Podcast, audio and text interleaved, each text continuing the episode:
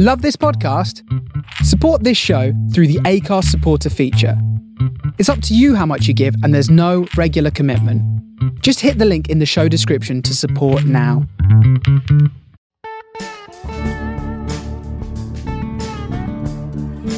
Hello, hello, and welcome back to Your Table's Ready. I'm your host, Carol Hadar.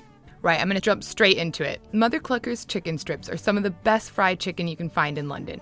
It's tea brined, buttermilk soaked, twice battered, full flavor freaking awesomeness that was completely born out of a New Orleans gal craving for some southern fried chicken and couldn't find anything that really made the cut. So, purely for her own consumption, she rolled up her sleeves and started experimenting in the kitchen.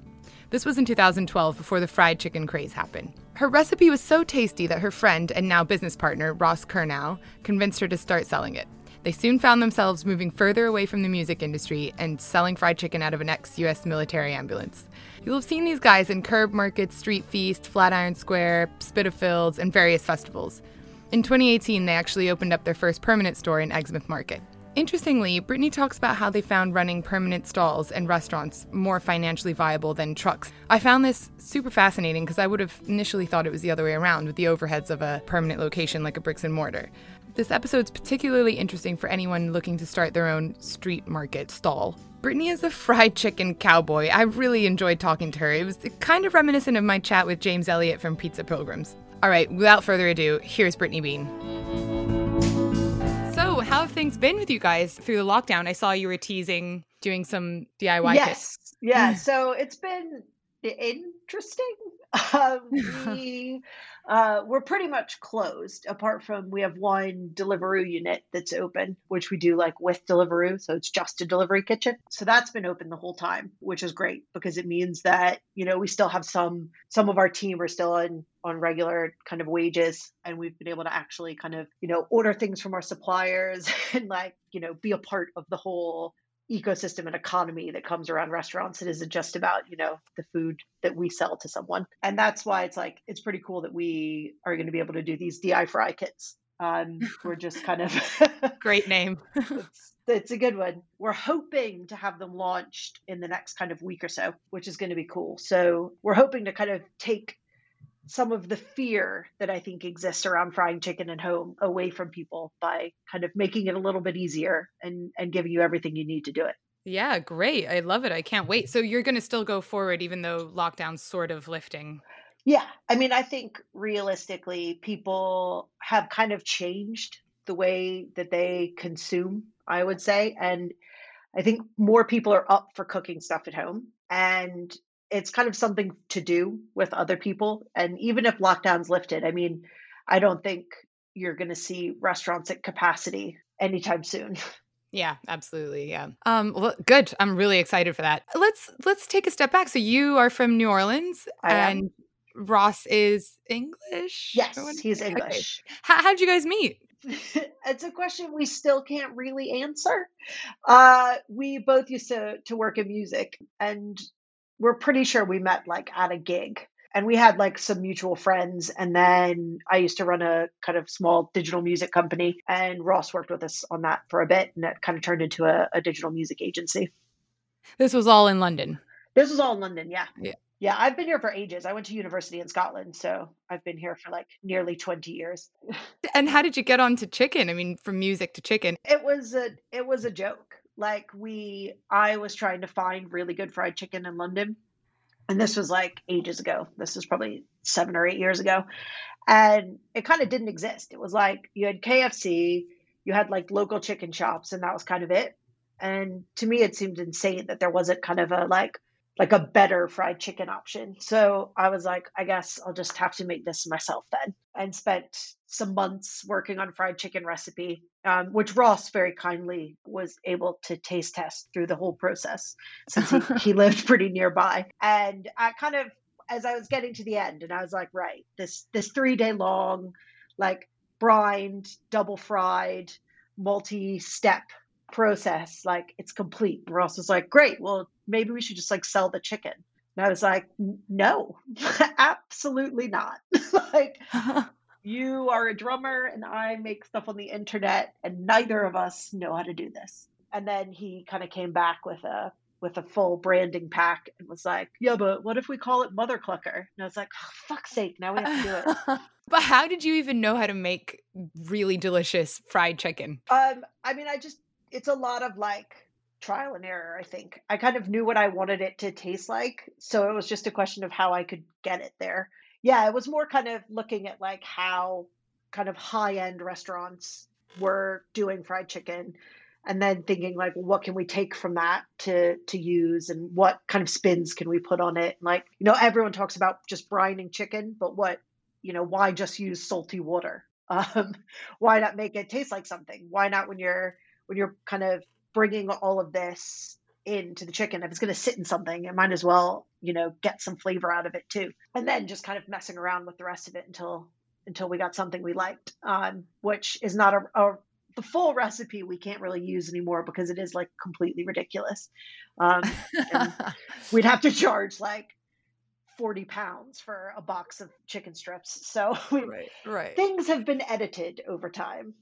Yeah. So he he went away and did this branding pack. Did he just do himself? Did he have a friend that was advising him?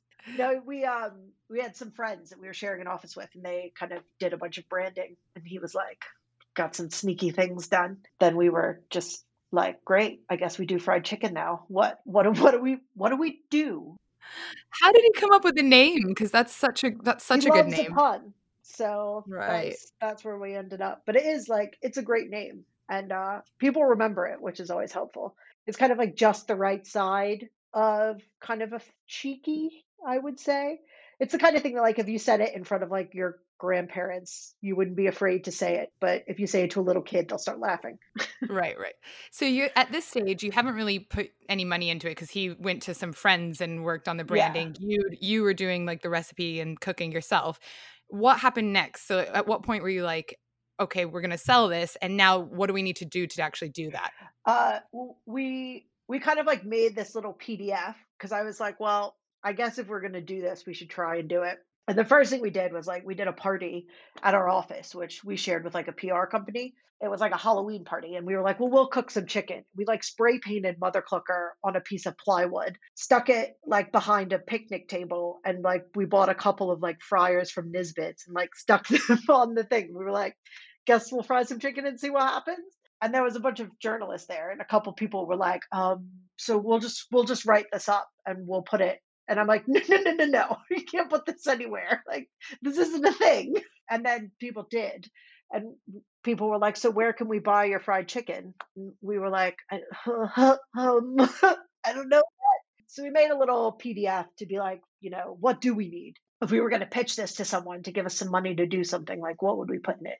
And that's how we kind of settled on doing a food truck um, first, seeing how viable that was. Is that because it's like less risky than versus yeah, like a market I mean, stall or a store? Like a commer- yeah, like I mean. Yeah. We can talk about commercial rents later, but um, yeah. I I had a, a, a friend of mine was like, are you raising any money for anything? And I was like, well, I've just closed around for this tech company that I'm working on. But like, here's a PDF on my phone of this other thing. And he was like, okay, cool. How much money do you want? And I was like, uh, okay. so wow, that's really lucky. yeah. So um, we we kind of ended up in a situation where we didn't have to go through the sort of the bigger process of a fundraise, but we we didn't raise a lot of money at all. It was it was very little money. It was just enough to basically buy this old U.S. Army ambulance from a man called John in Yorkshire and then have it kitted out and turned into a food truck. That's okay, wait, pause, pause. How did you come up with getting a, an ex-U.S. military ambulance, and well, why? How did John have it in? well, some excellent questions. So we were like trying to think of what would be like a cool vehicle. So we were like, let's look at like military vehicles because like they're kind of ridiculous.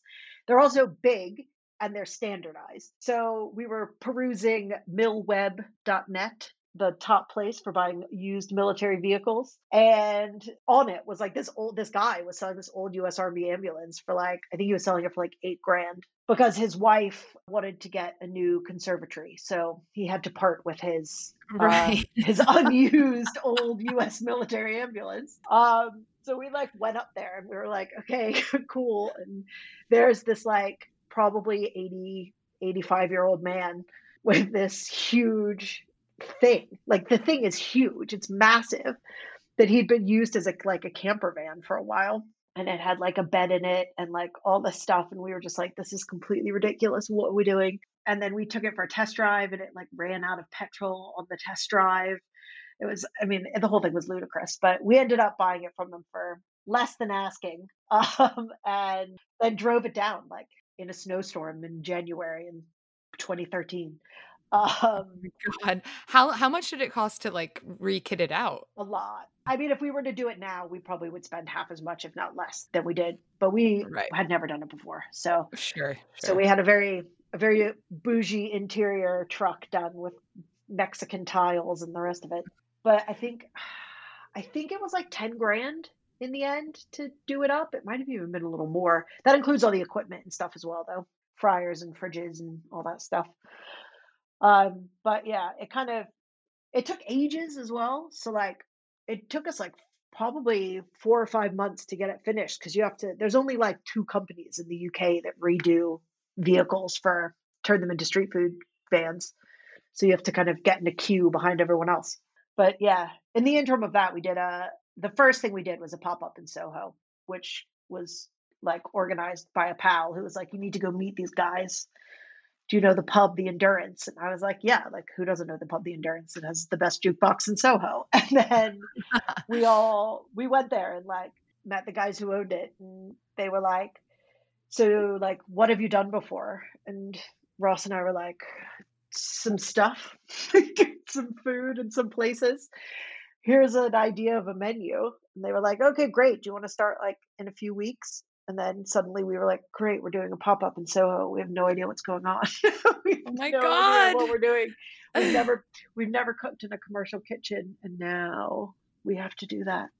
what are we? Did you do? have any help? Yeah, did were the we people did. who? Yeah, we had um we got someone in to help us as a chef, and then he brought someone else in. The first chef we had we don't don't really work with him anymore. And then the guy who he brought in is now our head chef uh, and the head of kind of product for us. He's a guy called Al, and he was watching what Ross and I were doing, and he was like, "What are you doing? this is insane. There's definitely easier ways to do this." I mean, like it was pretty nuts. Like it was kind of constantly busy because it was sort of I would say like kind of the beginning of like when people were serious about doing pop-ups and stuff. And like I think it was Joe from Patty and Bun who'd been in there before us and so like everyone was like, "Oh yeah, like there's loads of you know, you guys are coming in after Joe. What are you going to do?" And we were like, "We don't know. Fried chicken." Um, you know, and Ross was there like constantly. Um, he said in an interview uh, with Virgin Startups that he found himself butchering whole chickens yeah. at like two in the morning. yeah, watching videos of Gordon Ramsay do it on YouTube. Right. Um, yeah, I mean, like, I don't. I think sometimes people think that we try and say this sort of stuff like for effect like oh you know we didn't really know what we were doing but like no we actually didn't know what we were doing. Oh did you just put together a, a, menu that you thought would taste nice yeah. and then you thought we'll just get a chef in to help us and yeah. we'll work it out and it'll be fine. Yeah. Okay. And your your friend funded it the one you you basically well, sold it to him just on basically yeah. And he was like cool um because you know there's like there's all these like kind of great incentives for people to put money into new businesses. So for him, he was like, you know, that's a great idea. And he was also like, we know each other. We're friends. I know you can cook good food. So, like, let's see what you can do, kind of a thing. Gosh, um, that's amazing. Yeah. Then it was us realizing we actually didn't have a clue how to do this at scale. Um, and then luckily Al came. Al came to help save the day. So the Soho, pop, I mean, your pop up there, it went well overall.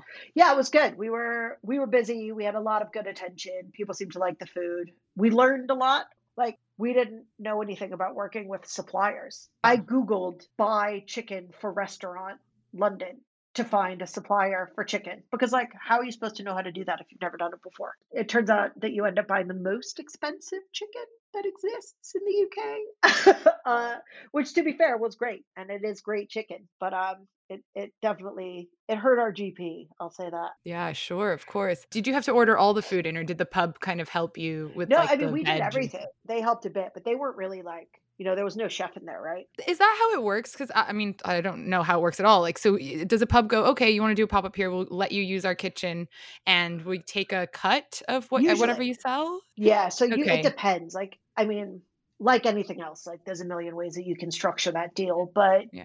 generally it's exactly that. The pub is like, we have a kitchen, there's equipment in the kitchen, but we don't have a chef. Do you want to come in and cook the food? You obviously pay through their EPOS system.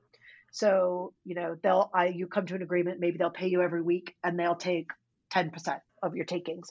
And you only take the food, obviously you don't take any money from the drinks. Interesting. Okay, so Yeah. then then you guys went on to do Dalston, which was less Yeah. successful. Oh my god, that was such a shit show. Um, it was just one of those things where, like, at the time, it was kind of like, well, we're waiting for our truck to be finished. We should probably do something else while the truck's like nearly done. And we were like, well, that's fine. We'll just open something in Dalston. And it was tough, you know. It's hard because we're working out of a live music pub bar. Not that many people want to sit in there to eat food. You kind of only can do evenings. There's no lunchtime trade. You know, in Soho, you've got everyone coming to eat during the day from offices. And, you know, there we found ourselves just at night, like kind of hoping to capitalize on people who might be coming to see a gig later and who might have had some drinks. So it was just a bit tough, but it worked, you know, for what it needed to be. But it wasn't anywhere near as successful as Soho from a monetary point of view. Yeah, we kind of heard from Crosstown Yeah. that um, they they had a stall that was like on the way to the bathroom in Westfield, and Oh it just God. did so terribly because it was like almost in the right place, just a The smidge off. Yeah, so it does sound like not just location as in Westfield or Dalston, but it's specifically exactly where it is. Yeah. Totally. And I think it's one of those things that people don't consider. They're like, "Oh, but you you've got this thing and it's open in Shoreditch." And you're like, "Well, is it in Shoreditch?" you know, it's it'll be successful if it's on like one of three streets and only on certain nights of the week. There's just not a lot of places that that actually will give you that kind of consistent level of sales, I don't think. And you have to be in the right spot there. Yeah, for sure. So you, I guess you might have lost a lot of money in that in that one. Uh, I mean, yes, I think we probably at the time it felt like a lot of money because you don't have any money, right? Like all the money that we got, we spent pretty much on the truck and on like doing other bits and pieces. So any money we had made in Soho, we lost by the time we were done in in Dalston. And we were still kind of finding our feet. We still didn't even really know how you're supposed to run the accounts for like this kind of a business.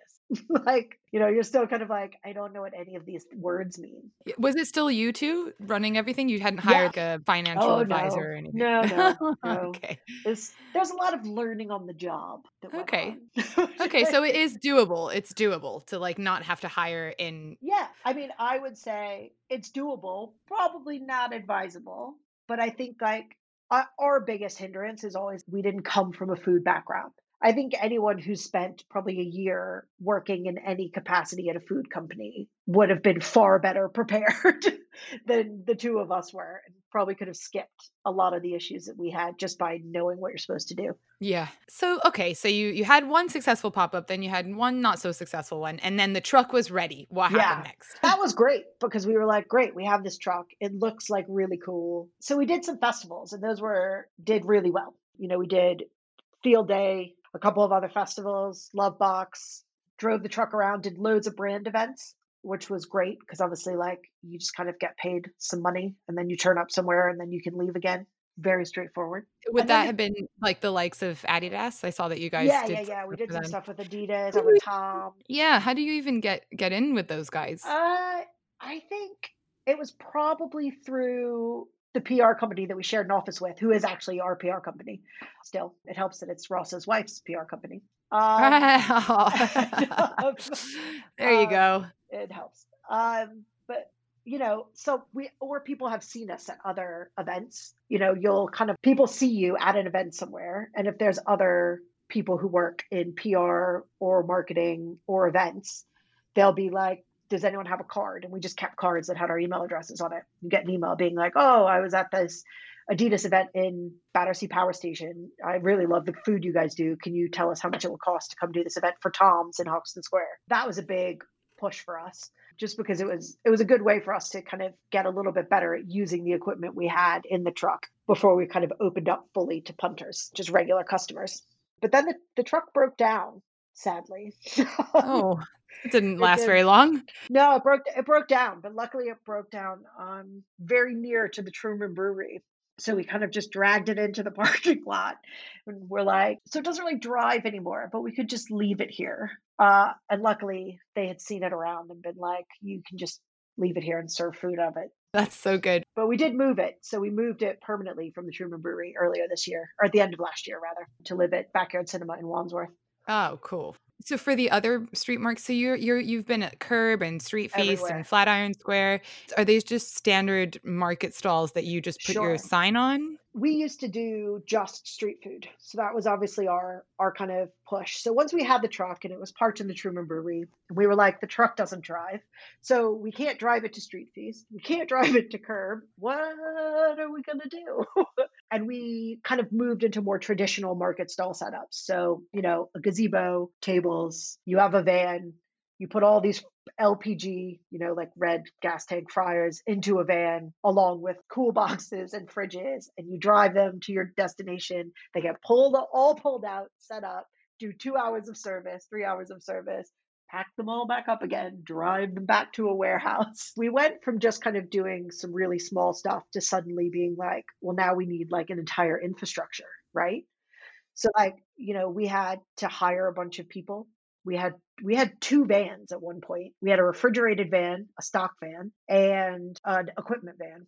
So at one point we had two vans, two full-time drivers, two warehouses, operations staff to manage all of that, events staff.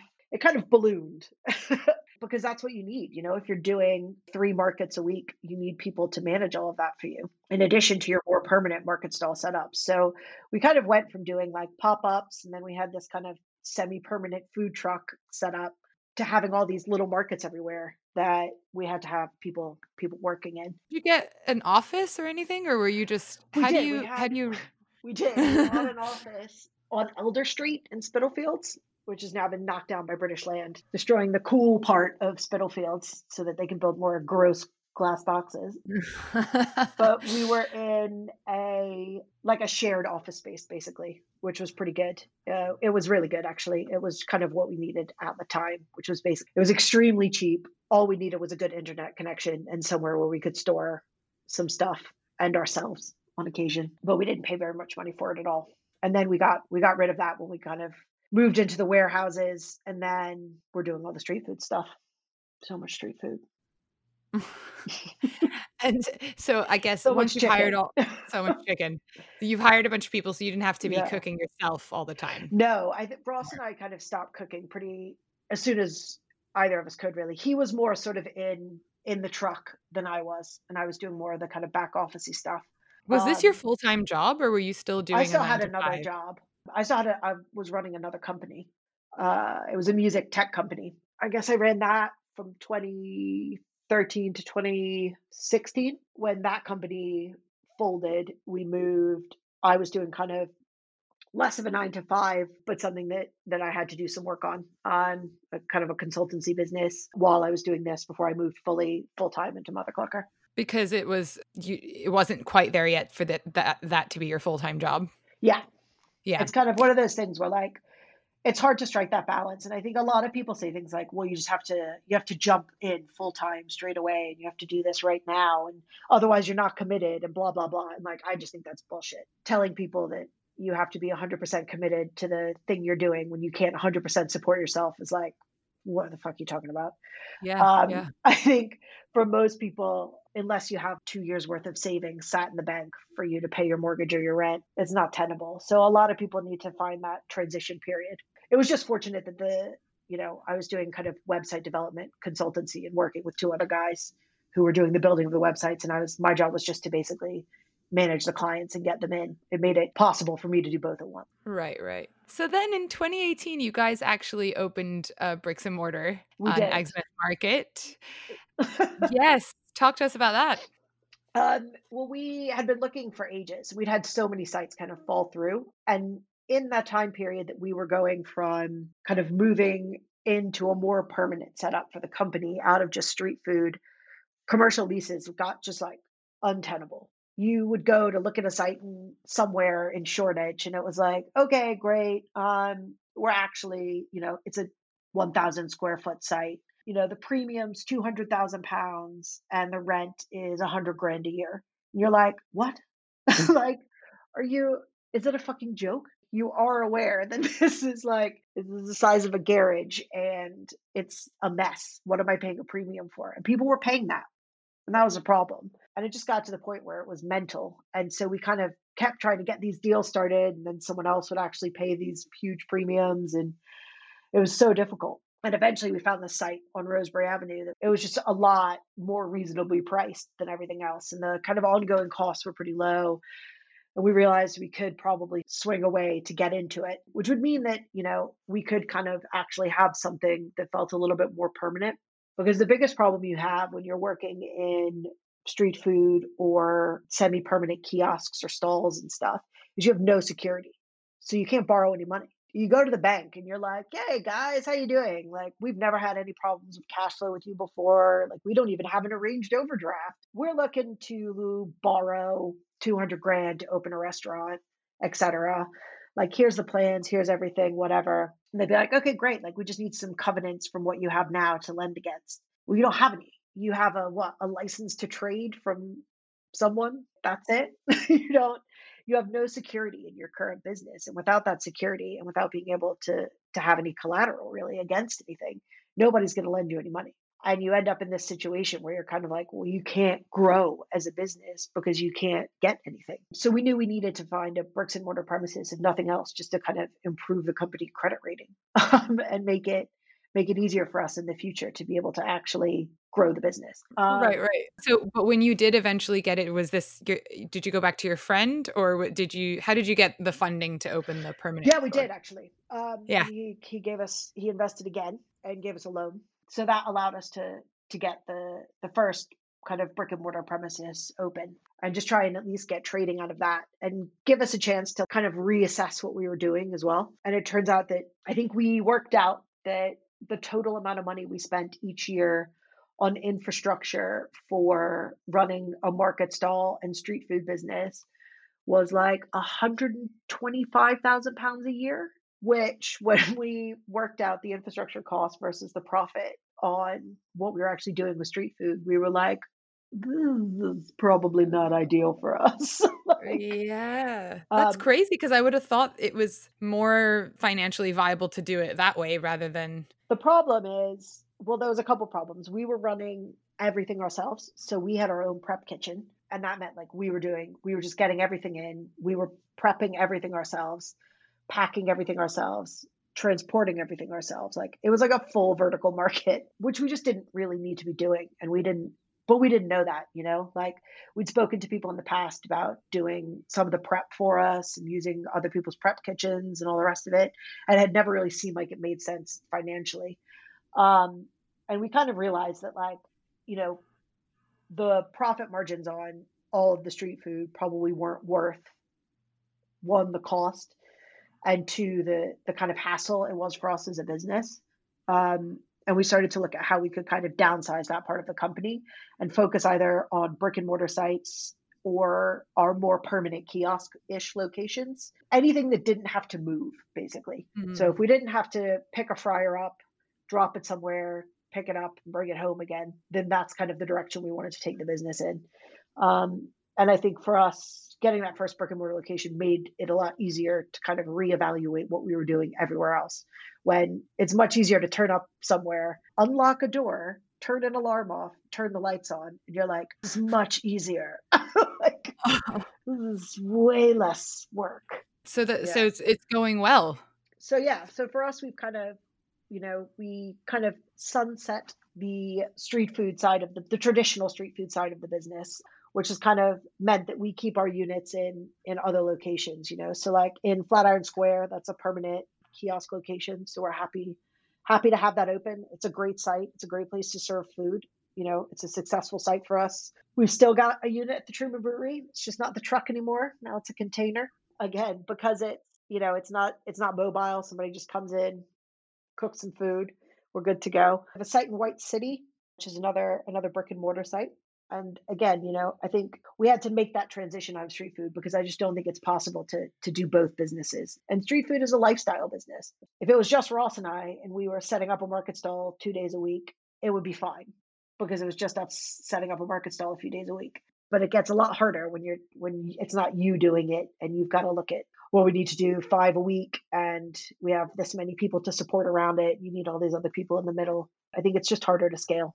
Yeah, yeah. Who do you see as your biggest competitor in that case? Like moving from like street food to more permanent, does it make a difference or is it the same guys?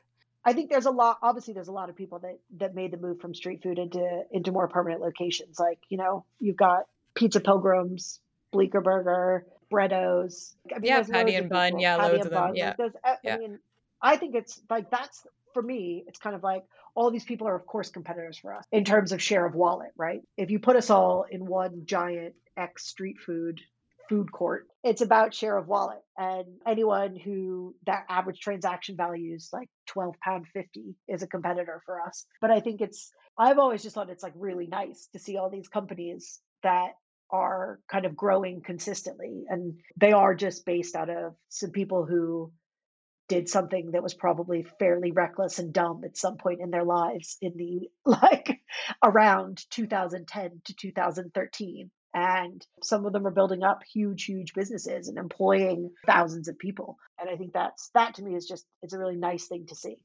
um, I saw that you guys opened in Stansted Airport um, in the Camden Bar and Kitchen. We what did. was that like? What a good idea! Um, that's that was kind of a uh, an interesting move for us. You know, I think we have to think about what we want to see, how we want to see the business grow, um, and how best to do that. And for us, a part of that was was kind of looking at transport, food, and transport hubs. So we we kind of worked with the company that manages a lot of the food stuff in Stansted and we were talking to them about some other things and they were like do you want to come and do the food in here and then we this agreement and and eventually we we managed to to stay there for I think about six months longer than we were supposed to. um, but but it's kind of it's kind of wild because you kind of get it's the sort of thing where people send you pictures and they're like, I think I'm eating mother clucker at the airport. I'm like, you're welcome. yeah, I um yeah flew through there last year when we could fly, and um I would have I would have really welcomed some mother clucker yeah. at that in that moment. Fair enough. Um, we had a question come in actually. Uh, has anyone set a record for most strips eaten in one sitting? Oh, good question that I don't actually know the answer to. I don't know if anyone has, but we would be very open to someone doing that, letting us know and filming it. Great. And hopefully they're listening. Yeah. I like to finish all my interviews with asking when you're not eating fried chicken, what do you enjoy eating and where do you enjoy drinking in London? Oh, well, um, I enjoy eating at bar termini. I mean, drinking at bar termini because I do like a delicious Negroni and I also like a delicious martini, both of which they do excellently. And if I'm not eating fried chicken, uh, I am eating ramen because ramen is my favorite. And I am not particular about my ramen choice, but I would say like any of the major ramen spots in London, like Shoryu is obviously phenomenal. Tonkotsu does have a fantastic tonkotsu. And like Kanada-Ya as well, maybe a little bit lesser known. I could talk for 45 minutes about ramen, so I'll spare you. That's great. I'm so much looking forward to the DIY kits. We'll, we'll um, let you know. yes, please do. Thank you so much for joining us.